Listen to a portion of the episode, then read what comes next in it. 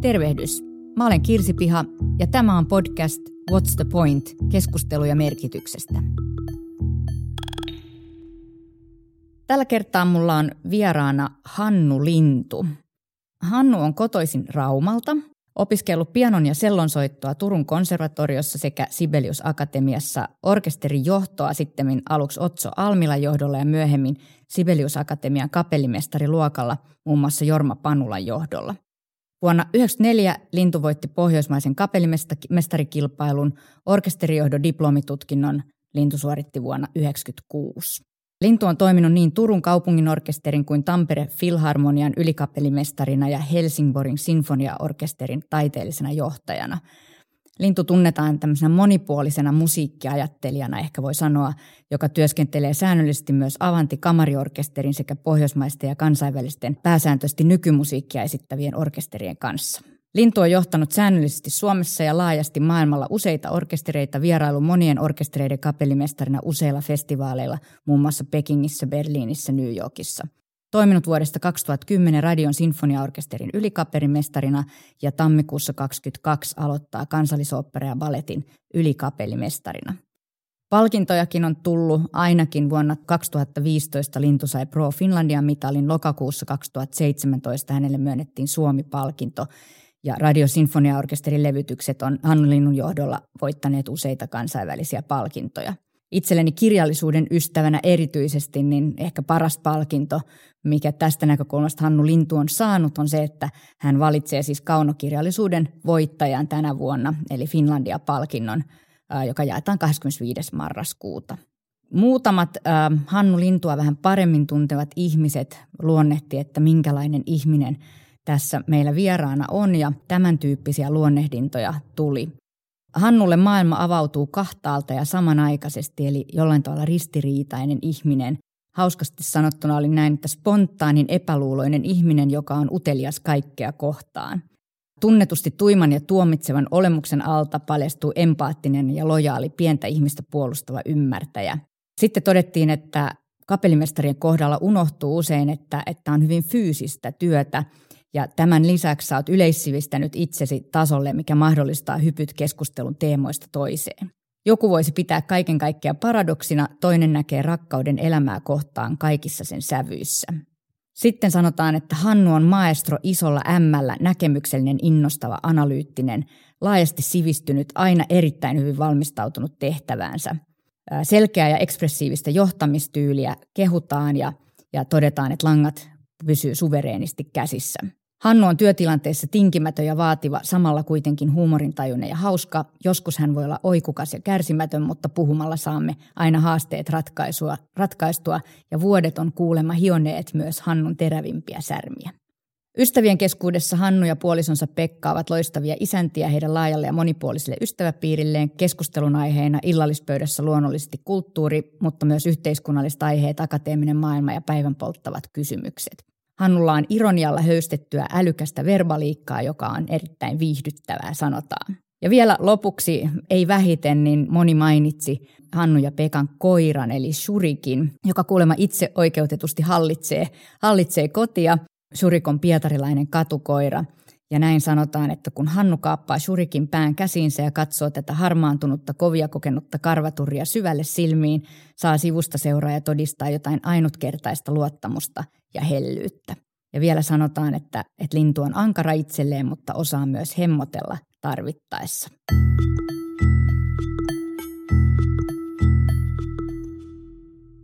Tervetuloa Hannu Lintu. Kiitos. Tunnistatko sä itsesi tästä, mitä no, sanotaan? Mä tunnistan tuon koiraosuuden ainakin. Siis tämähän on jännittävä siis aina. Siis multahan kysytään tosi usein, että miten, minua miten luonnehdit itseäsi, millainen muusikko olet, millainen kapellimestari olet, miten, onko suhteesi orkesterin kanssa mennyt niin kuin olet, olet halunnut ja onko, ovatko suunnitelmasi toteutuneet. Mä vastaan aina, että kysykää muilta. En, en minä niin oikeastaan voi tietää. Mä en koskaan ole omia suunnitelmiani kertonut kenellekään, koska, koska mä haluaisin olla selittämässä, että, että miksi ei mennytkään juuri niin, niin kuin mä suunnittelin, että analysoikoot muut. Ja tuossa oli nyt sitten muutama analyysi. Sä oot ilmeisesti aika nuorena jo harrastanut siis musiikkia, eikö vaan?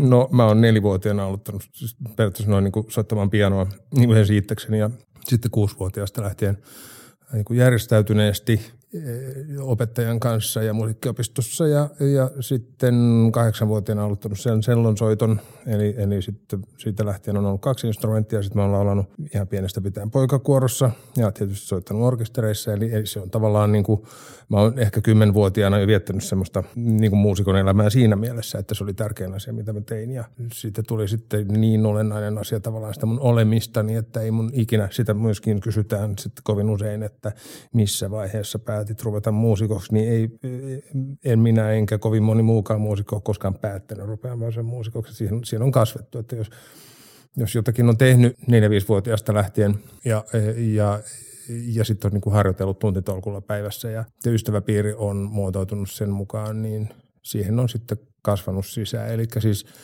eli, eli niin kuin voin sanoa tässä nyt niin kuin, tavallaan niin kuin kohta 50 vuotta, että, että, että mä oon niin kuin tehnyt musiikkia aamusta iltaan. No onko se ollut sitten joku semmoinen, niin onko mahdollista, että sulla on tämmöinen, tai ihmisillä voi olla tämmöinen niin intuitiivisesti sisäinen niin kuin iso merkitys, Tiedätkö, semmoinen, niin kuin, että mun tarkoitus on tehdä tätä. Onko sulla ollut sellainen? Vai mistä se niin kuin Kimmoken nelivuotiaana on siihen pianonsoittoon tullut? No ei, No, no nel, nelivuotiaallahan se ei tietysti, siis nyt taas kerran, kun hyvin usein kysytään myöskin sitä, että milloin mä oon päättänyt ruveta kapellimestariksi, mm. että mistä se on tullut. Ja e, silloin mä kerron aina sellaisen tarinan, joka, joka nyt tavallaan kaikki jo, jo niin kuin tietää, mutta että kerrottakoon sen vielä kerran, että mä, mä olin noin 11-vuotias, kun mun vanhemmat, joilla alkoi olla sitten siinä vaiheessa vähän jo enemmän rahaa, että me pystyttiin tekemään kesälomareissuja, kun me asuttiin Raumalla, niin mentiin Savonlinnan oopperajuhlille ja he tykkäsivät musiikista, vaikka ei mitään sellaisia musiikki-ihmisiä olleetkaan. Ja mä soitin sitten jo, tietysti olin soittanut jo kahta soitinta monta vuotta ja soittanut orkestereissa ja nähnyt kaikenlaista, mutta mut vietiin sinne sitten katsomaan Don Carlosta sinne, sinne tuota Savonlinnaan ja silloin mä näin niin kuin elämäni ensimmäisen kerran niin kuin oikean kapellimastarin puuhastelevan siellä Montussa. Siinä oli Leif Segersta, silloin hoikka poika rillit päässä, rillit fuurussa siellä tota, Montussa. Ja, ja tota, niin silloin, silloin mä niin näin ensimmäisen kerran niin sen, sen, että mitä, mitä kapellimestari tekee ja, ja mitä, mitä kapellimestari voi saada aikaan. Olin mä nähnyt niitä toki aikaisemminkin, mutta, mutta niin kuin, tämä oli just niin valovuoden päässä siitä, mitä, mitä, mitä niin kuin koululainen – on pienellä länsirannikon paikkakunnalla nähnyt, Öm, niin siitä, siitä tavallaan ehkä niin kuin lähti alitajuisesti niin kuin liikkeelle se, että olisiko minun tarkoitukseni tehdä tuota, että jos sä nyt kysyt siitä tarkoituksesta. Mm. Mutta jos mennään niin kuin siitä taaksepäin, niin siis mä rupesin soittamaan sillä, sillä, sillä, sillä tavalla niin kuin vahingossa, että mun kavereilla oli isoveli ja isosiskoja, jotka soitti pianoa. Ja, ja tota, mä tavallaan seurasin sitä, sitä vierestä ja kokeilin itsekin, joka niin kuin tarkoittaa todennäköisesti sitä, että, että, että mulla oli joku kiinnostus, mutta se olisi aikamoista romantisointia sanoa, että, että oli tarkoitus, että mä menin klähmimään jonkun, jonkun tota, ystäväni siskon pianoa. Mutta sitten sit kävi sillä tavalla, että siis siihen aikaan, 70-luvun alussa, niin tota, jolloin on siis tällaisia niin ovelta ovelle kauppiaita, niin tähän ei niin kuin enää käsittääkseni ole, ainakaan, ainakaan siellä missä minä asun. Niin tota, siis me, me, meillä siis kaupattiin piano – ei siis ollut sellaista, mutta sitten semmoinen kauhean venäläinen piano myytiin meille käsittääkseni hirveän halvalla, että siis johonkin ihan naurettava hinta. Ja silloin mun vanhemmille niin tuli yllätyksenä, että miten tämä poika voi osata soittaa pianoa, kun, kun, kun meillä sellaista ollut. Ja, ja tota, et, et, niin kuin kaikki tällaiset niin kuin sattumukset, mä, että mä jouduin niin kuin tällaisten tällaisten tota, niin kuin musiikillisesti suuntautuneiden lasten kanssa tekemisiin. Sitten niin kuin vahingossa tulee tällainen huono venäläinen piano ja sitten mä pikkupaikkakunnalla niin kuin satun tutustumaan sellaisiin kavereihin, jotka myös soittaa, joista sitten myöhemmin tuli niin kuin ihan huippumuusikoita, jotka työskentelee ympäri maailmaa. Että, että, että mä jouduin niin kuin sellaiseen, sellaiseen putkeen – ja, ja sitten vielä kävi niin, että oli sellaisia opettajia, että oli niin kuin mun musiikkiluokan luokan opettajani, joka oli sellainen hahmo, joka laulatti niin kuin, että oli äidinkielen tuntia, sitten yhtäkkiä laitettiin kirjat pois ja laulettiin. Ja, ja, ja se sama juttu oikeastaan minkä tahansa aineen kohdalla. Että, tai sitten, tai sitten mulla oli, oli Rauma poikakoro, joka oli fantastinen kuoro 70-80-luvulla, jota johti Erkki Tallilla niin kuin, hyvin, hyvin tota, kanttori, mutta siis tällainen niin kuin merkittävä musiikkikasvattaja. Että, että siitä kuorostahan on myös tullut hirveän määrä muusikoita. Että mulla oli sellainen onni ikään kuin joutua tällaisten useiden sattumusten kohteeksi. Että mä en niin kuin, tarkoitusta mä en, en oikeastaan näe tässä oikeastaan missään muuta kuin vasta siinä vaiheessa, kun mä olen tavallaan sitten niin kuin tietoisesti alkanut niin kuin toimia siihen suuntaan, että musta esimerkiksi tulee kapellimestari. Ja sitähän ei esimerkiksi se 12-vuotias, joka katsoo, tai 11-vuotias, joka katsoo sitä operaa, niin eihän, eihän sen ikäinen ihminen päätä, että hei, mä rupean kapellimestariksi, se on mahdoton ajatus. Mutta sen sijaan mä uskon, että, että on, on mahdollista, että joku, joku siemen istutetaan tuonne jonnekin alitajuntaan ja sitten se, mitä sä sen jälkeen alat tehdä, niin vie sua automaattisesti johonkin suuntaan. Et, et se, mutta sekään ei ole niin kuin muuta kuin, kuin sinun, sinun itsellesi mahdollisesti asettama päämäärä, joka on niin kuin sillä tavalla piilävä, että se esimerkiksi ei olisi varmaan ollut mulle mikään hirveä tragedia, jos musta ei olisi tullut kapellimestaria. Mutta se oli yksi niistä mahdollisuuksista, joita minun alitajunnassani oli ja joita sinne oli laitettu ja jotka, jotka sinne olivat laittautuneet. Se, mikä sun tarinassa, kun sun susta lukee ja, ja kuuntelee, mitä tutut susta kertoo, niin, niin on musta merkittävää on se, että, että korostetaan voi, tosi voimakkaasti sitä, että sä teet paljon töitä. Eli sä oot tosi, tosi ahkera. Eli, eli se tavallaan niin kuin tarkoitus ei tuu sillä tavalla, että se napsahtaa jonnekin ja sitten se on olemassa, vaan sen eteen tehdään myös tosi paljon töitä. Ja, ja se merkitys ehkä syntyy siitä työn tekemisestä itse asiassa. Niin, siis voi olla, että työn teko, siis kun, kun, siis kun kapellimestarihan silloin, kun se ei pidä niitä orkesteriharjoituksia tai se ei johda niitä konsertteja, niin istuu kotona ja lukee niitä partituureja, opiskelee niitä – niin kyllä, se on ihan totta. Mä teen paljon töitä ja, ja, ja jos mulla on niin sellainen vapaa päivä, että mä en ole esimerkiksi tekemässä podcastia jossakin tai, tai niin kuin noin, niin, niin kyllä mä nytkin istuisin kotona lukemassa. Ja, ja, ja niin kuin, että, sanotaan, että mä oon asettanut itselleni yleensä aina niin kuin edellisenä iltana mä asetan jonkun tuntimäärän, mikä mun pitää seuraavan päivän tehdä. Sen lisäksi on tietysti tehtävä kaikkea muuta, on huolehdittava kirjeenvaihdosta ja on sitten luettava Finlandia ehdokkaiksi mahdollisesti päättyviä kirjoja. Ja, ja, ja, ja, ja, ja sä oot aloittanut lukemaan vaikka vielä ei ole niitä finalisteja. Totta kai mä olen lukenut. Okay, Ei, no mulla niin. ollut tuossa mitään muuta tekemistä. Mä olen ollut, ollut maaliskuun alusta lähtien, niin kuin, mä olin ensin viisi kuukautta niin, niin että mm. mä en mm. päässyt tekemään töitä. Niin mikä sen parempi kuin lukea kaikkea sitä, mikä ilmestyy. En sitä voi tietää, mitkä ehdokkaana on, mutta kyllä mun tähtäimessäni on, on sellainen, niin sellainen onnellinen asetelma, että kun ne ehdokkaat sitten julkistetaan, niin, niin mä olen lukenut ne jo. Niin just. Kun musiik, musiikki ja niin kuin kaikki taide niin kuin tavallaan niin kuin sopisi, sopisi toivoa, että lähes kaikki, mitä ihminen tekee, olisi jollakin, että jokainen tekisi niin kuin sitä, mihin, mihin, mihin on lahjakkuutta. Ja lahjakkuuksiahan on eri määriä ihmisiä. Toiset ovat lahjakkaampia ja toiset eivät. Ja mä en oikeastaan koskaan niin kuin selvittänyt itselleni, eikä pystynyt oikeastaan, tähän vaikea selvittää, miten lahjakas minä oikeastaan olen. Koska on aivan varma, että on olemassa, olemassa siis niin kuin tuhansia lahjakkaampia kuin minä – ja tavallaan niin kuin se, usein ajatellaan, että se lahjakkuuden määrä jollakin tavalla niin kuin korreloituu siihen työn tekemisen määrään. Tai ajatellaan, että lahjakkaan ei tarvitse tehdä niin mm. paljon töitä. Se pätee niin kuin joihinkin jo ammatin osa-alueisiin. Että, tota, että jos sulla esimerkiksi on hirveän hyvä korva synnynnäisesti, tai esimerkiksi vaikka absoluuttinen korva, eli sä, sä, sä, sä kuulet ääniä ja sitten, mikä ääni se on – niin sehän helpottaa ihan hirvittävästi. Silloin, silloin sun ei esimerkiksi tarvitse niin paljon treenauttaa sun korvaa. Sun ei, sun ei tarvitse niin kuin, niin kuin tavallaan kiinnittää niin paljon huomiota esimerkiksi niin kuin säveltapailun, solfege niin kuin, tota, opintoihin, jossa siis niin kuin treenataan niin kuin, niin kuin musiikin luke, lukemista ja sen, sen, sen niin kuin saattamista soivaan muotoon päässä. Tai jos sä oot motorisesti kauhean lahjakas, niin sun, silloin on esimerkiksi niin kuin teknisesti joitakin asioita, joita sun ei tarvitse työstää. Mutta jokaisen ihmisen, onhan sitä kuinka lahjakas tahansa, täytyy tehdä töitä. Ja mä en ole, mä en ole sitä koskaan niin kuin ajatellut, että mä olen jotenkin niin kuin varmuuden vuoksi kun tätä nyt tulee ajatelleeksi, mä oon varmuuden vuoksi aina tehnyt todennäköisesti vähän liikaa töitä. Mm-hmm. Koska mä en ole koskaan ollut siis sillä tavalla niin kuin kauhean vakuuttunut, että mä olen niin kuin mikään ihan hirvittävän erityinen lahjakkuus niin kuin, niin kuin verrattuna moneen muuhun. Niin mä oon jotenkin ajatellut, että,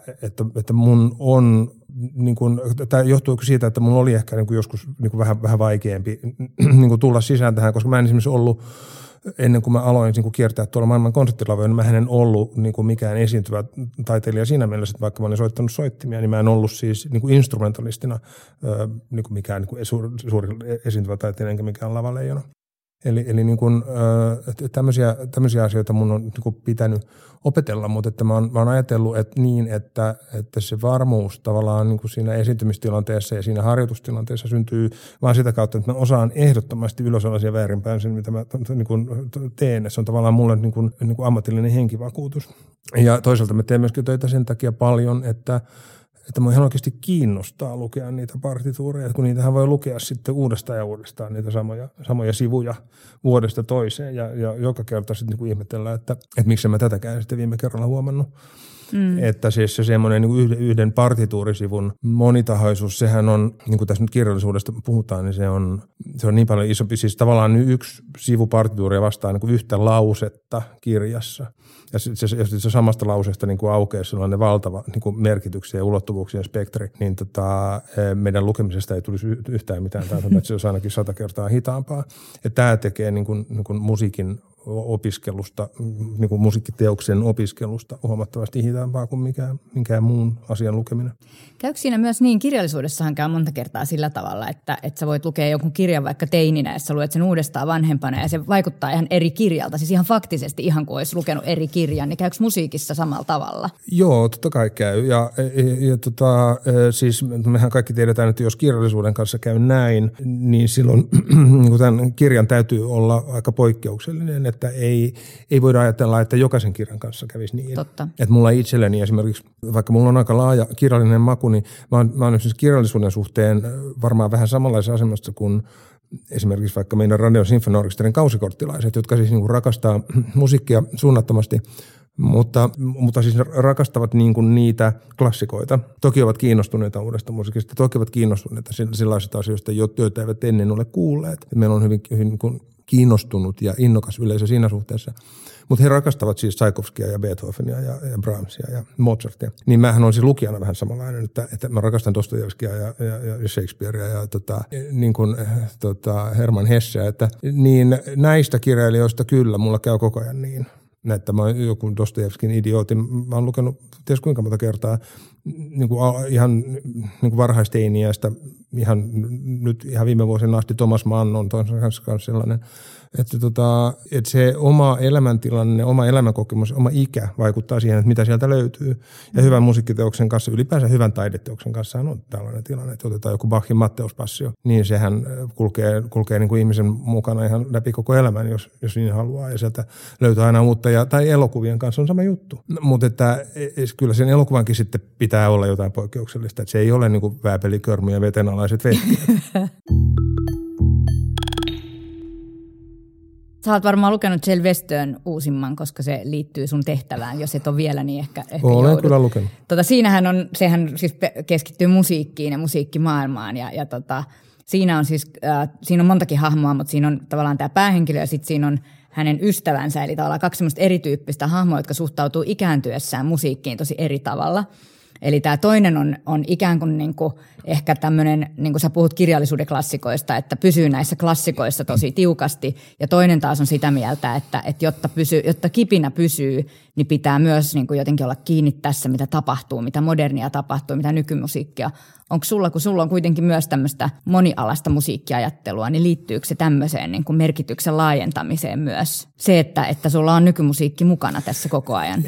No oikeastaan se on, se on, niin kuin, se on niin kuin väistämätön ammatillinen liisuke, että jos, jos sä oot klassisen musiikin kapellimestari, niin että se ilmaista nykymusiikkia. Enhän mä nykyään, nykyään siis mä johdan nykymusiikkia aika vähän, että en mä oikeastaan vuosiin.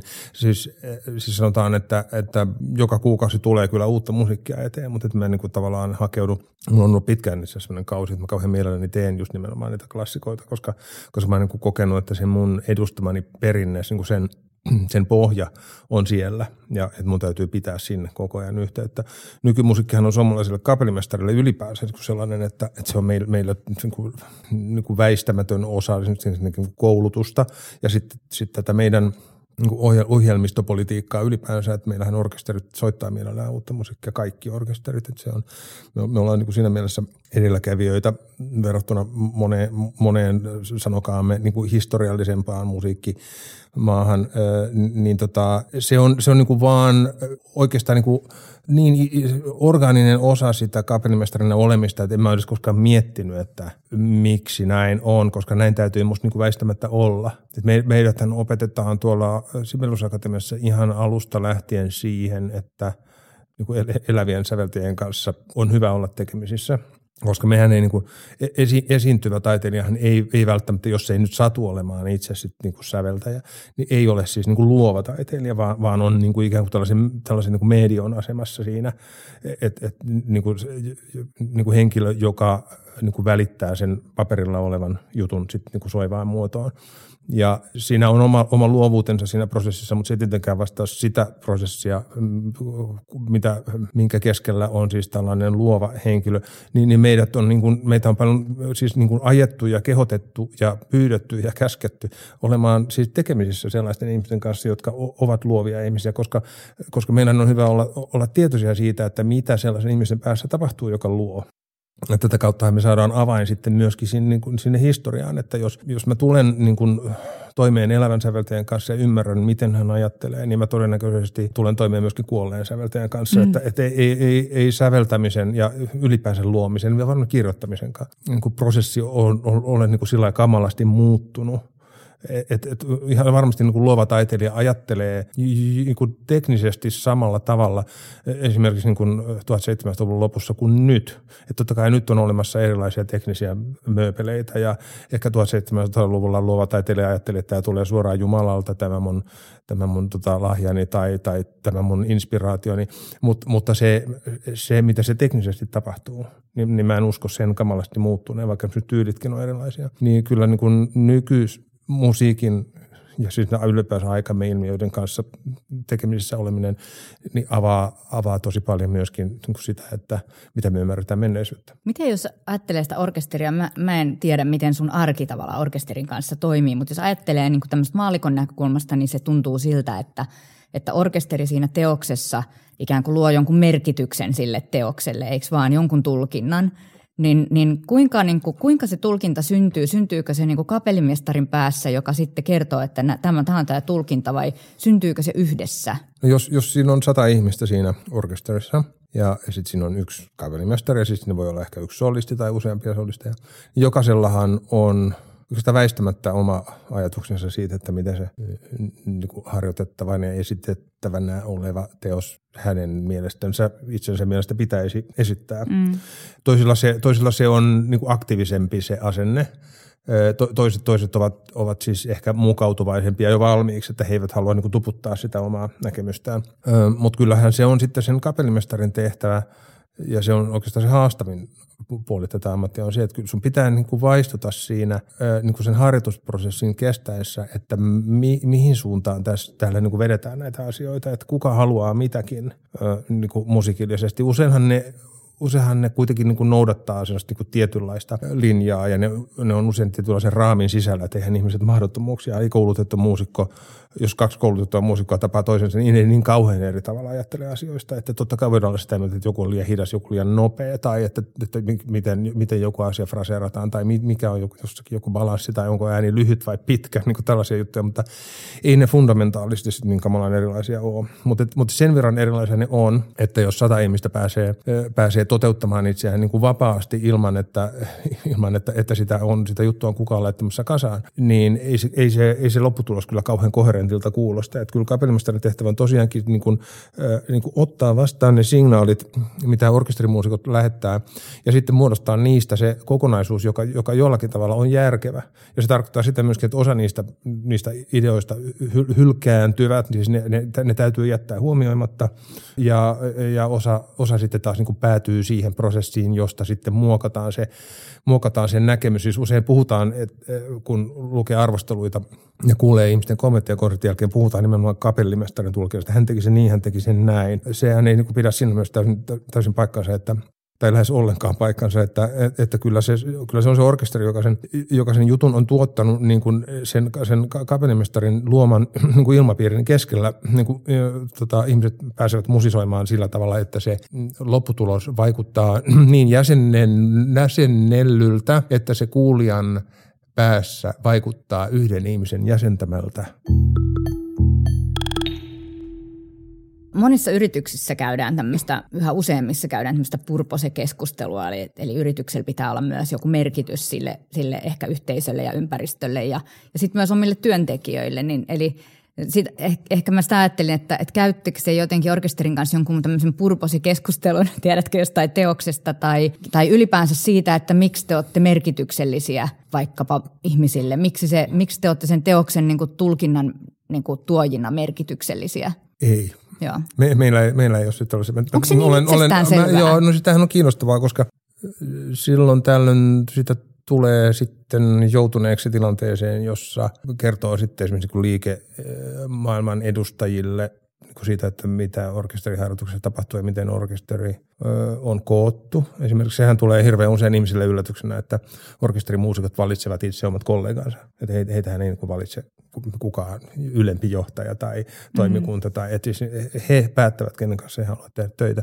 Ja tämähän on se, yleensä se kaikkein suurin järkytys, varsinkin puhutaan Kuulostaa liikkeen johdon edustajille. Tämä on sitten taas toisaalta varmasti niin semmoinen ilmiö, joka, joka esimerkiksi varmasti niin tuollaisissa pelifirmoissa mahdollisesti jopa jossakin mainostoimistoissa toimii, mutta, mutta ei, ei välttämättä sitten toimi niin jossakin suuryrityksessä ylipäänsä, mutta siinä, siinä on ajattelemisen aihetta. Ja paljon, paljon on kaikenlaista niissä meidän prosesseissa, joka, jonka huomaan kiinnostavan niin ulkopuolisia, ja, mutta mitä, mitä me sitten taas ehkä ju, juuri voitaisiin oppia jo, jo, joista muista on niin juuri tämä, mitä sä sanoit, että meillä ei kamalasti siis, ja siis sanotaan, että, että me, me, meillä esimerkiksi ei ole minkäänlaista äh, niin kuin proseduuria siitä, että konsertin jälkeen jotenkin niin kuin keskusteltaisiin siitä, että mitä hittoa tässä oikein tapahtuu. Että ei meillä siis ole mitään palautekeskusteluita tai meillä ei analysoida, mitä tuli tehtyä. Ihmiset menee kotiin ja aloittaa seuraavana päivänä sitten uuden ohjelman harjoittaminen. Mm. En tiedä, olisiko siitä mitään hyötyä, olisiko, olisiko se niin, että sillä ei ole tämän taiteen kanssa mitään tekemistä, eikä se oikeastaan parantaisi yhtään mitään, ei olisi vaan ihmisten ajanhukkaa ja syntyisi vaan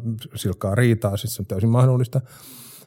Eli en välttämättä menisi kokeilemaan, mutta se on kiinnostavaa, että niistä asioista ei sitten oikeastaan puhuta muuta kuin kapakassa konsertin jälkeen, tai, tai sitten, sitten niin kuin jos, jos joku juttu on ollut erityisen hyvä tai erityisen huono, niin siis sitten niin kuin puhutaan vapaamuotoisesti muutama päivä, mutta että ei, ei, ei, niin kuin tällaista proseduuria meillä ei ole. Samoin meillä ei myöskään käydä semmoista niin kuin järjestäytynyttä keskustelua siitä, kun viittasit, että, että, että me puhuisimme niin kuin siitä, että mitä me ollaan tekemässä ja mikä meidän tarkoitus ja mikä meidän tehtävämme niin kuin tässä, tässä telluksella niin kuin lopulla mm-hmm. on, niin ei, ei, meillä ole, ei meillä ole semmoista. Se on, se, tai sanotaan, sanotaan niin, että tietyt ihmiset käyvät sitä keskustelua. Esimerkiksi koen, että kapellimestareiden velvollisuus on käydä sellaista keskustelua, ähm, mutta esimerkiksi niin kuin ei, ei, eivät orkesterimuusikot käy sellaisia keskusteluita. Mm. He, he, he, he, eivät, eivät niin selkeästi katso, että se on heidän asiansa ja, ja, ja tota, en mä usko, että sitä kamalasti mitään hyötyä olisikaan. Et, et, et, mutta sit, kyllä sitä keskustelua käydään, mutta sitä käydään ihan eri tavalla kuin sitä käytössä vaikka jossakin isossa yrityksessä. Ehkä siinä on myös sellainen, että jotenkin taide on niin, niin kuin ikiaikainen asia, että, että sitä ei ole niin kuin, että se tuntuu siltä, että se on ikään kuin aina ollut olemassa ja se on aina ollut tärkeää. Sä itse sanot täällä yhdessä haastattelussa, että on oikeastaan turha kysyä edes, että mihin taidetta tarvitaan, että se syntyy joka tapauksessa ihmisten tarpeesta kommunikoida. Että se tarve on niin kuin tavallaan niin suuri ja olemassa oleva, että sitä ei tarvi ikään kuin keksiä, mm. eikö vaan? Joo, no tästä nimenomaan on kysymys, että ei, ja et, et, et siis ta, taide, taiteen, taiteen niin kuin täytyy saada olla ylipäänsä siis olemassa ilman, ilman mitään oikeutusta ja mitään syytä. Et meillä täytyy niin kuin maailmassa olla sellaisia mm. asioita. Ja, ja tota, jos, jos joku ihminen haluaa itse kyseenalaista oman, oman olemassaolonsa tai tekemisensä, niin fine, siitä vaan. Mutta, mutta mä niin kuin näkisin, että jos jollakin ihmisellä on todellakin tarve luoda – niin se ei oikeastaan ole keskustelukysymys mm. ja, ja tota, se, ei, se ei kuulu kenellekään muulle. Se, että, että se sitä kautta, että yhteiskunta sitten niin kuin tukee ja, ja niin kuin taloudellisesti osallistuu, niin tietysti asettaa sitten niin tietynlaisia organisoituneita raameja tämän asian ympärille niin sen suhteen, että et, et silloin tietysti täytyy voida keskustella, että onko, onko esimerkiksi operatalo välttämätön, onko, onko kansallisgalleria välttämätön, on, on, onko siis niin kuin, ovatko instituutiot välttämättömiä ja mitä, mitä ne kansalaisille tuovat, mutta se on, se on eri keskustelu, koska se, mm. se ei kuulu niin kuin siihen taiteen luomisen luomisen piiriin, mutta, mutta on myöskin sitten samaan hengenvetoon todettava, että hyvin usein myöskin, jos mä en puhunut ihan oikeastaan luovista taiteilijoista, nimenomaan näistä me, me, med, mediaani, tota, medio, tota, mä en tiedä kumpaa sanaa mä käyttäisin, mutta näistä siis sanotaan muusikoista, jotka niin kuin tuottavat niin kuin ikään kuin siinä väli, välitilassa, niin kuin se, se, ovat sen luovan ja vastaanottavan välissä – he kauhean helposti ajattelevat, että he ovat niin spesiaaleja ja erityisiä, että, että heidän asemastaan ei tässä nyt kamalasti kannattaisi keskustella, vaikka, vaikka silloin puhutaan pikkasen eri asiasta kuin siitä, siitä, siitä niin kuin kirjan kirjoittamisesta tai, tai, tai tota, sinfonian säveltämisestä, että, että niin kuin, tarvitaanko esimerkiksi kuinka monta orkesteria tähän maahan? Vai, vai pitäisikö meidän niin kuin ajatella, että – että tota, kuunnelko radiosta ja että kuunnelko Spotikasta sitten. Mm. Että, että siis, mm, että nämä on niin sellaisia keskusteluita, joihin, joihin me niin väistämättä, joihin meidän on pakko osallistua ja joihin, joihin meillä on mun mielestä niin kuin velvollisuus osallistua. Mm. Mutta tämä on todellakin, siis korostan vielä kerran, niin eri asia kuin, kuin keskustelu siitä, että, että joku haluaa luoda jotakin, koska se on täysin mm. vapaata ja sen täytyy olla täysin yhteiskunnan eh, niin kuin paineesta ja velvollisuuksista. Se, se, sille ei saa olla mitään tekemistä ilmastonmuutoksen kanssa. Sille ei, se, se, saa, se saa elää semmoista elämää, juuri sellaista elämää kuin se haluaa. Et sille ei saa mun kukaan asettaa mitään paineita. Oletko kohdannut yhtään semmoista ihmistä, joka sanoisi sulle, että taiteelle ei ole sille mitään merkitystä? Olen toki. On, on, on mulla semmoisia ystäviäkin. Öm, mikä sillä sitten voi? Onko se totta? Voiko se edes olla totta? Siis jos ajattelee taidetta kuitenkin. Siis mä voin vielä ymmärtää, mä en esimerkiksi, voin sanoa suoraan, että mulle musiikki ei ole tärkein taidelaji ollenkaan. Mä en oikein niin kuin, kyllä mä kuuntelen, mutta jos joku kysyy vaikka, että mikä on mun lempikappale, niin mun on todella vaikea. Ei, mä en suhtaudu niin intohimoisesti, että mulla olisi mitään lempi mitään. Sen sijaan kirjoihin kyllä. Mutta, tota, mutta, mutta että on niin monta taidelajia myös, että, että ajatus sanoa, että, että taide ei merkitse mitään, tuntuu jotenkin erikoiselta. No en, mä, en mä nyt sellaista niin joka päivä kuule, mutta siis sanotaan, että olen elämäni aikana kyllä kuullut ja, ja siis kyllä mulla on nyt jotenkin sellainen olo, että no, no siis ihan viime viikolla tuli tutkimus niin kuin suomalaisten musiikkimausta ja musiikkikäyttäytymisestä niin kuin sekä – sekä sitten niin kuin kevyen musiikin genressä ja sitten klassisen musiikin genressä. Ja siellä sitten oli, oli niin kuin esitettiin jotakin lukuja, muun muassa, että 300 000 suomalaista on niin kuin klassisen musiikin, en muista enää, että käytetäänkö termiä niin kuin ystäviä vai että, että, että, että, ikään kuin heidän elämässään klassisella musiikilla on joku asema. Se on paljon ja sitten se on vähän. Se on niin kauhean vaikea nyt niin kuin arvioida. Se on enemmän kuin mä luulin ja sitten se on toisaalta aika, aika vähän niin kuin suhteessa siihen paljon, mitä suomalaisia on. Ja, ja mä veikkaan, että jos jonkun muun muun taidelajin suhteen tehtäisiin tällainen samanlainen tutkimus, niin ehkä, ehkä se olisi, niin kuin, ehkäpä siellä olisi niin kuin kirjallisuuden kohdalla niitä olisi ehkä miljoona 300 000 mm. ja ehkä, ehkä kuvataiteen kohdalla en tiedä, 700 000 tai 500 000. Mutta, mutta siis tämä, on niin kuin, me tullaan niin tässä kaikessa siihen, että me ei lopultakaan, niin kuin, vaikka me kuinka sitten niin kuin lasketaan nämä yhteen ja sitten me lasketaan ne tangerauspisteet niin kuin, niin kuin sen suhteen, että, että kuinka moni on, on tota, niin kuin, monestakin taidelajista kiinnostunut, meillä jää silti kyllä satoja tuhansia ihmisiä mm-hmm. sen ulkopuolelle. Aivan varmasti mm-hmm. jää. Ja, ja, tota, e, e, ja mulla on siis, niin kuin, minulla on tuttuja, joille, joille niin kuin taide ei, heidät saa rahattua kenties taidenäyttöön ja he tulevat kuuntelemaan konserttia, jos heidät kutsuu, mutta ei se merkitse heille yhtään mitään. Et, mm. ei, ei, he eivät niin kuin vastaanota sitä ja, ja sitten on näin, näin jos on, on, on niin varmasti tosi paljon sellaisia asioita, joita, joita minä en taas tule ajatelleeksikaan, että mä, en, mä edes tule ajatelleeksi, että en olisi kiinnostunut, mm. kun en edes tiedä. Toisaalta musiikkihan antaa merkityksiä sille vähän salakavalasti. Mä muistan joskus monta vuotta sitten mun tyttäreni sanoi, että äiti, että oletko sä huomannut, että, että, että aina, aina kun tota sataa, niin on surullista musiikkia elokuvissa. Mm. Ja sehän on, se tuo sen, se ikään kuin salakavalasti se musiikki, vaikka et sä edes huomaa, että sitä on, niin se ikään kuin luo semmoisen vahvemman ja syvemmän merkityksen jotenkin sille tunnetilalle. Kyllä, joo. Ja, ja, ja tota, äh, siis el- elokuvahan on hirveän hyvä esimerkki siitä, että tämä, mä käytän itse usein esimerkkinä siis ET-nimisen elokuvan loppukohtausta, mm. joka olisi täysin naurettava ilman sitä mm. fantastista John Williamsin musiikkia. Et, et, ja et, et siis kyllä, kyllä, siis musiikilla on siis tällainen niin elevoiva vaikutus ja sillä on, on niin kuin tunnetta syventävä vaikutus ja, ja tota, totta kai me ollaan niin kuin varmasti monet alttiita sille, mutta mä, mutta mä väitän silti, että, että esimerkiksi jos puhutaan leffoista, niin, niin meillä on tosi paljon ihmisiä, jotka eivät sitten kuitenkaan tätä efektiä huomaa. Okay, Et, että se, se, väistämättä täytyy olla niin. Että tota, ja sitten me tullaan niinku siihenkin sitten jossakin vaiheessa, joka on sitten ihan eri podcastin aihe, mutta niinku se, että, että, että miten esimerkiksi niinku mihin pisteeseen asti niin kuin, niin kuin kevyt musiikki on, niin kuin, että me lasketaan niin kuin se taiteen kulutukseksi. Mm. Että onko Spice Girlsien kuuntelen niin kuin, mm, niin kuin, mm Mä, mä mainitsin näin typerän esimerkiksi sen takia, että mä eilen satuin autossa niin kuin jotenkin mun spotikka meni sillä semmoiseen vääntöön, niin se rupesi tuottamaan ihan mitä sattuu ja se tuli Spice Girls. Ja, mä ajattelin, että herran täynnä, onko tämmöistäkin joskus ollut. Ja niin kuin tuli vaan mieleen, että niin siinä vaiheessa, että, että, että onko se taidetta. Että, että, jos, että puhutaanko, me, puhutaanko me myöskin niin kuin tällaisista ilmiöistä silloin, kun me puhutaan, että ihminen ei välitä taiteesta. Mm, jos, se, jos, se, jos se tykkää Justin Bieberistä tai, tai, tuota Spice. Häiritseekö sua muuten, jos, jos jotain sellaista, mitä sä et koe taiteena, niin, niin kutsutaan taiteeksi. Kutsukoot ihan miksi haluavat. Että sitähän on, se ei sun merkitykseen. Ei, niin kuin... se minulle kuulu. että, että siis useimmin kuulee keskusteltavan siitä, että onko muoti esimerkiksi niin kuin muotin maailma, onko se, kuuluuko se mm. taide, taidemaailman piiriin ja, ja, ja sehän on niin kuin – semmoisessa, semmoisessa niin tarpeettomassa mittakaavassa se näkyy esimerkiksi niin kuin lehtien kulttuurisivuilla, että mitä sinne otetaan. Ja se toki niin kuin semmoinen asia, jota, jota me seuraan suurella mielenkiinnolla, että mitkä asiat niin kuin joku mediatalous asettaa kulttuurin piiriin kuuluvaksi ja mitkä ei. Sitten kulttuurihan on tietysti sitten vielä eri asia kuin taide, mm. että, että tota, kulttuuri on laajempi käsite, mutta, mutta niin kuin se, että – että multa on niin muutama kerran uhkaavasti tultu kysymään, että, olet, että oletko sitä mieltä, olethan sitä mieltä, että, että, että, että muoti on taidetta. Mutta mulla on ihan sama, että jos se on, jos se on muodille merkityksellistä, että he ovat taidetta, niin olkoon sitten. Mm. Ei, se, ei, se, se, se minulta pois ole.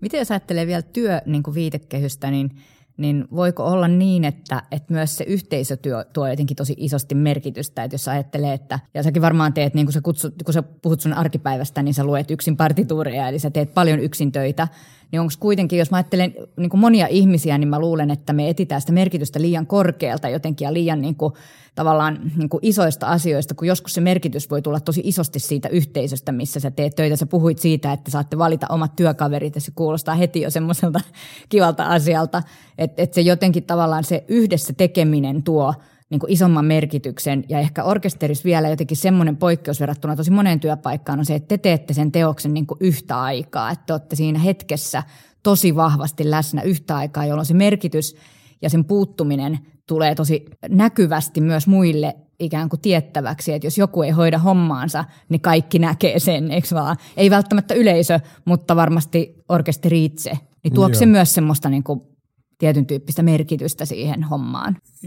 Joo, tuo se sillä merkitystä, tosin, tosin, tosin mä en usko, että, että, että se tuo sillä tavalla merkitystä, että, että että vartavasten hakeuduttaisiin esimerkiksi orkesteriin juuri sen yhteisöllisyyden takia, mm. vaan, vaan, vaan niin sinne hakeudutaan sen takia, että olen, olen hyvä tässä soittimessa, tykkään soittaa tätä musiikkia ja, ja, ja niin kuin tämä on mun ammattini.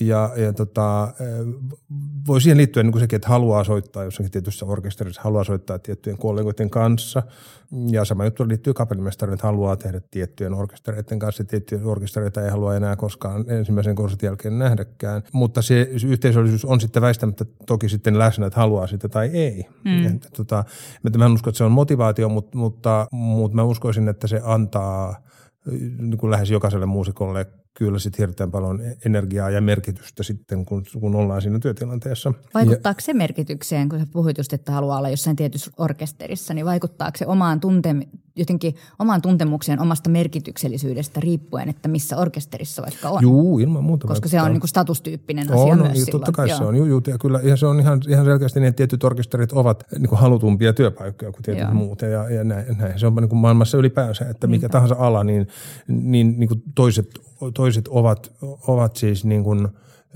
kehityksen kärjessä tai kvaliteetin kärjessä tai, tai, tai, tai, niin kuin, niin kuin, tai toisista maksetaan paremmin kuin toisista. Että niin kuin, hirveän monia, monia parametreja, mutta se on ilman muuta selvää, että, että esimerkiksi nuori muusikko, joka, joka ikään kuin astuu tällaisen orkesterimaailmaan saamalla ensimmäiset, ensimmäisen orkesteripaikkansa, niin saa sen yleensä jostakin pääkaupunkiseudun ulkopuolelta, me puhutaan mistä tahansa maasta, öö, niin kuin jostakin vähän syrjimmältä ja saa siellä oppia lisää ja sitten, sitten niin kuin vähitellen parin kolmen koissoiton jälkeen, ehkä muutaman orkesterin jälkeen päätyy sitten sinne, minne on halunnutkin. Eli, eli siis kyllä, kyllä mä näen niin kuin hirveän paljon niin kuin varsinkin nuorimmassa puolessa semmoista niin kuin tarvetta pyrkiä tiettyihin orkestereihin ja se prosessi on hyvin, hyvin määrätietoinen. Onko palkinnoilla merkitystä? Luoksi ne sulle merkityksellisyyttä? Säkin oot palkittu, niin tuntuuko se siltä, että nyt, nyt on merkityksellisempi kuin oli ennen palkintoa? Ei niin, mutta, mutta siis ky, kyllä, kyllä. Siis, kyllä palkinto on aina semmoinen, että no, no siis niin kuin, tätä ajatellaan niin, niin päin, että, että kun tässä ammatissa, niin kuin tietysti monessa muussakin – sanotaan esimerkiksi niin kuin politiikka on semmoinen ja, ja urheilu on semmoinen niin kuin esiintyvien taiteiden lisäksi esimerkiksi, joissa äh, ihminen saa kyllä aika paljon kaikenlaista paskaa niskansa, niin kuin itse asiassa päivittäin ja, ja joskus ansiosta ja joskus ilman ansiota.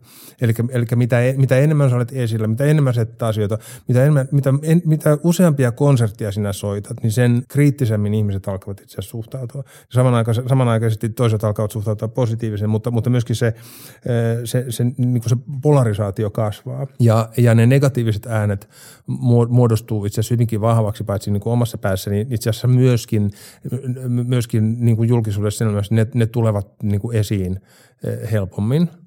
Esimerkiksi just muutama viikko sitten kotikaupungin Rauma antoi, antoi minulle Rauma-palkinnon, joka oli hieno, hieno, hieno patsas Nortamon jaaritusten mukaan. Ja mä, mä olin niin tosi ilo. Mulla, me kysyttiin sitten paikallisvetti kysyi, että mitä tämä sinulle merkitsee. Mä sanoin, että tämä merkitsee mulle tosi paljon, että, että niin kuin joka, jokainen huomionosoitus ja, ja niin kuin kiitos niin kuin merkitsee mulle, niin kuin mit, mitä, mitä iäkkäämmäksi tästä niin kuin tulee, mitä pidemmän mä oon tätä tehnyt, niin sitä enemmän mä alan arvostaa niitä palkintoja, koska, koska mulla on niin kuin siellä niin kuin vastapainona myöskin sitten niin kuin se, se, se valtava määrä negaatioita, mitä mm. mä oon saanut. Että, että mitä enemmän, mitä, mitä, mitä enemmän niin kuin tulee paskaa, niin sitä enemmän alkaa niin arvostaa, arvostaa sitä kiitosta. Hauska kuulla, että traumapalkinto merkitsee sulle paljon. Sun ura on tosi kansainvälinen mm. ja sä oot kulkenut paljon maailmalla – Miten sä luonnehtisit tai ootko huomannut mitään eroa siinä, että mikä on taiteen merkitys esimerkiksi niin kuin eri maissa? Onko siinä eroja vai onko se niin yleismaailmallista, että, että sillä ei ole tämmöistä niin kuin valtiotyyppistä eroa?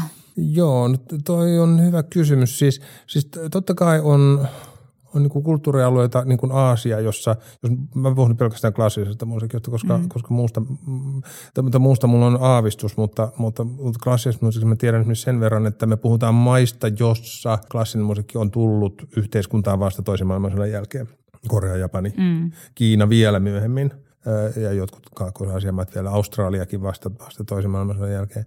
Tai sitten me puhutaan niin sellaisista maista kuin Yhdysvallat, jossa, joka on niin hyvin mielenkiintoisella tavalla niin sulattanut itsensä sen eurooppalaisen klassisen musiikin kulttuurin niin tekemällä siitä hirvittävän nopeasti niin kuin 1800-luvun lopusta ja 90 alussa niin kuin kehittämällä huippuorkestereita tavallaan niin kuin eurooppalaisella emigranttityövoimalla, joka tuo niin kuin, ja, ja, varsinkin, varsinkin niin kuin Amerikkaan muuttaneilla juutalaisilla ja nyt tällä hetkellä Amerikkaan muuttaneilla aasialaisilla. Niin tämmöiset niin kuin väistämättä luo sit, niin kuin erilaisia yhteisöjä niistä orkestereista, joka, joka väistämättä sitten näkyy sit siinä yleisössä, että, että kyllähän orkesteri on aina jossain määrin sen yleisön kuva – et, et, ei, ei voida ajatella, että orkesteri olisi niin kuin irrallaan yhteiskunnasta. Et, et jos orkesterit, esimerkiksi, esimerkiksi niin kuin viittaan Amerikkaan, että, että siellä esimerkiksi puhuu niin kuin juutalaisista ja aasialaisista, niin ne fantastiset amerikkalaiset niin kuin orkesterit, Chicago, Boston, New York, tällaiset, niin nehän, nehän, siellähän oli niin kuin vielä 20 vuotta sitten, ne koostuivat siis juutalaisista muusikoista. Nyt ne koostuvat aasialaistaustaisista, siis amerikkalaisista, toki syntyperäistä amerikkalaisista.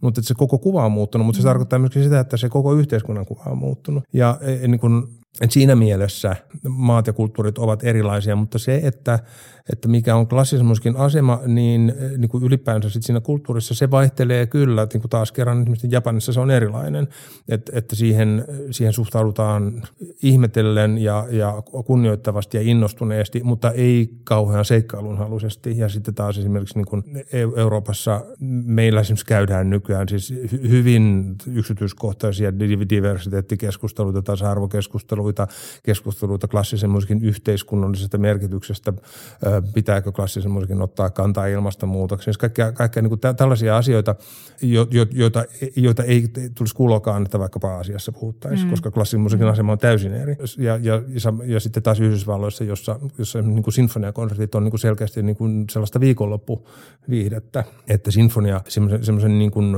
ison amerikkalaisen kaupungin sinfoniakonsertti taistelee sen viikonlopun tota, kaikkien urheilutapahtumien kanssa. Meillähän esimerkiksi taas niin kuin Euroopassa sinfoniakonsertti tai oopperakin, niin on, on semmoista arkiilta viihdettä. Mm. Se, on, se tapahtuu keskiviikkona, torstaina mm. tai perjantaina, mutta se ei todella tapahdu lauantaina eikä sunnuntaina, niin kuin se tapahtuu Amerikassa että, että siis niin kuin Amerikassa se, se niin kuin klassinen musiikki on, on enemmän viihdettä niin kuin siinä mielessä. Meillä, meillä, se on, meillä siitä tulee yhä vakavampi ja vakavampi niin kuin, se on tavallaan niin kuin, mm, yhteiskunnallinen riepottelun kohde ja, ja sitten taas niin kuin, Aasiassa on erilainen. Kyllä se, kyllä se siis joo, kyllä joo. Tätä, mä mietin tuossa äsken, että se on aika hyvä kysymys. Mä en ole ajatellut sitä tuolta kannalta kyllä, kyllä, kyllä siinä on eroja, mutta että sehän ei, koska, koska multahan kysytään tämä useimmiten niin päin, että, että onko eroja niin kuin siinä, että miten eri kulttuurien orkesterit soittavat niin kuin samoja teoksia ja siihen vastaan aina, että eipä juuri. Mm. Mutta, mutta toki niin kuin sitten sillä,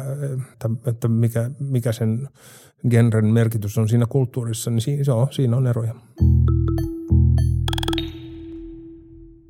työn merkitys on selvästi sulle tosi iso asia. Se tulee sekä tässä ilmi, että myös kun, kun tota sun haastatteluja lukee ja muuta. Mutta sulla on semmoinen jännä ristiriita, että sä sanoit jossain, että, että tota, sä teet 360 päivää vuodessa töitä ja sit sanoit, että itse asiassa vähän liiottelet, liiottelet että et sä sen tää viittä päivää pidä vapaata.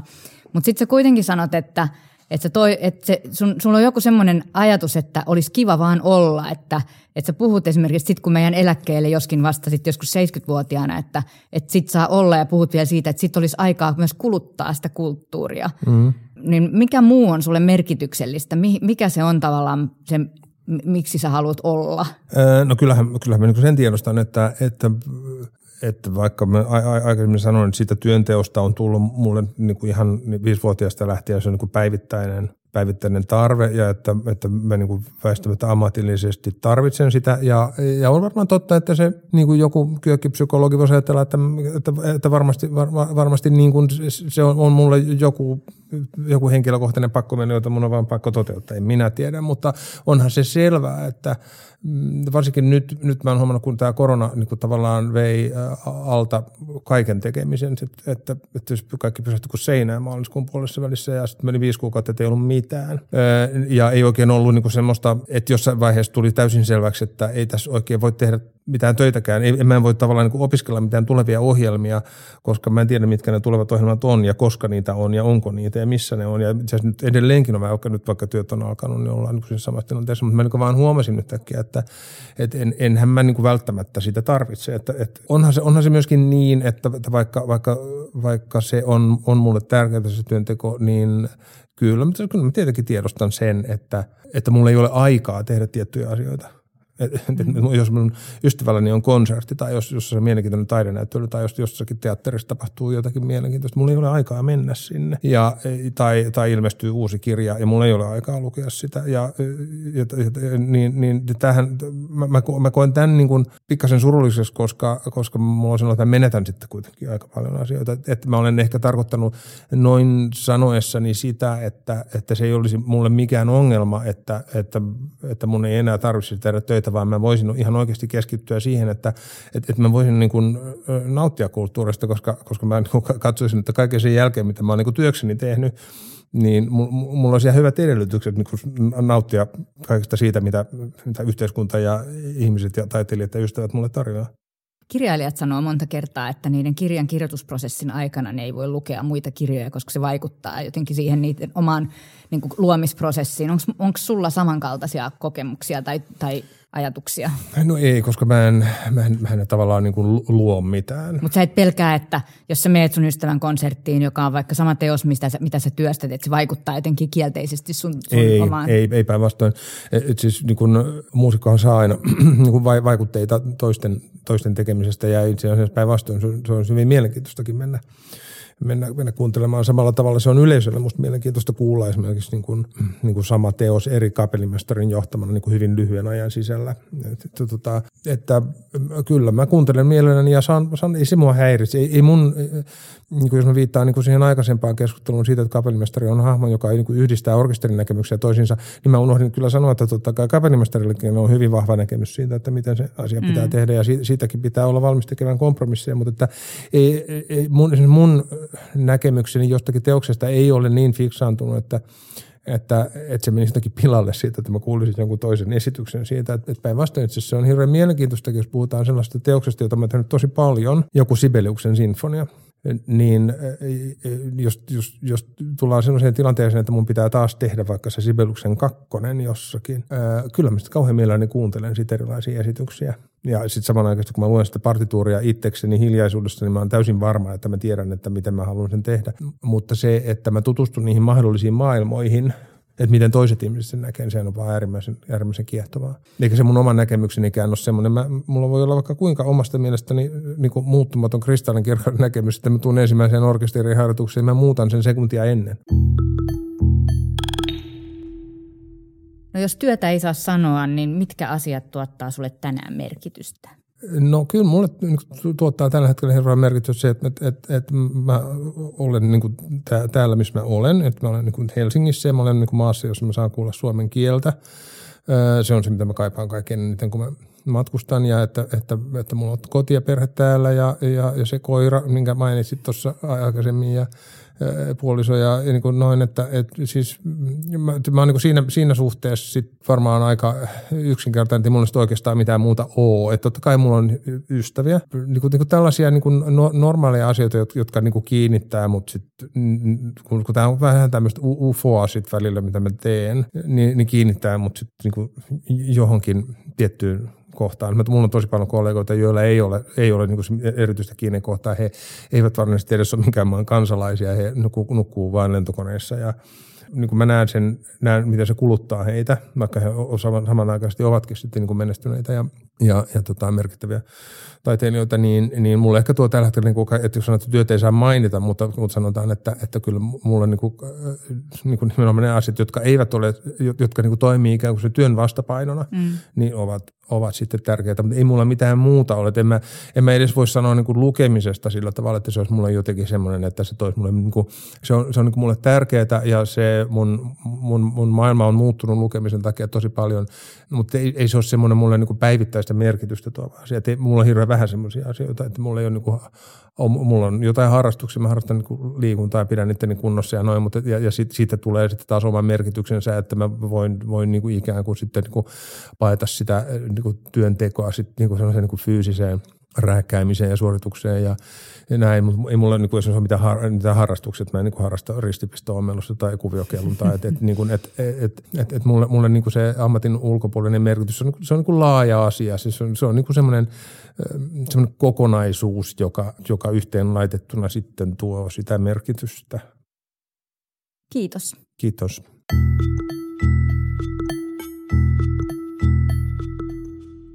Hannu Lintun haastattelusta jäi mulle päällimmäisenä mieleen kapellimestarin ammatin sisäsyntyne ja vahva merkityksellisyys, taiteen eräänlainen itseisarvoinen merkitys niin tekijälle kuin kokijallekin.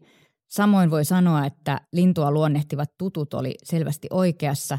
Tässä oli näkemyksellinen, innostava ja analyyttinen ihminen, joka kokee työssään tosi vahvaa merkityksellisyyttä. Haastattelun jälkeen mä jäin pohtimaan Hannun viimeisen vastauksen jälkeen sitä, että kuinka helposti unohtaa niin sanotusti itsestäänselvän merkityksellisen asian elämässään oman yhteisön kielen ja kulttuurin. Sitä voi välillä inhota ja vähätelläkin, mutta on se iso osa identiteettiä, halusi tai ei, vai mitä?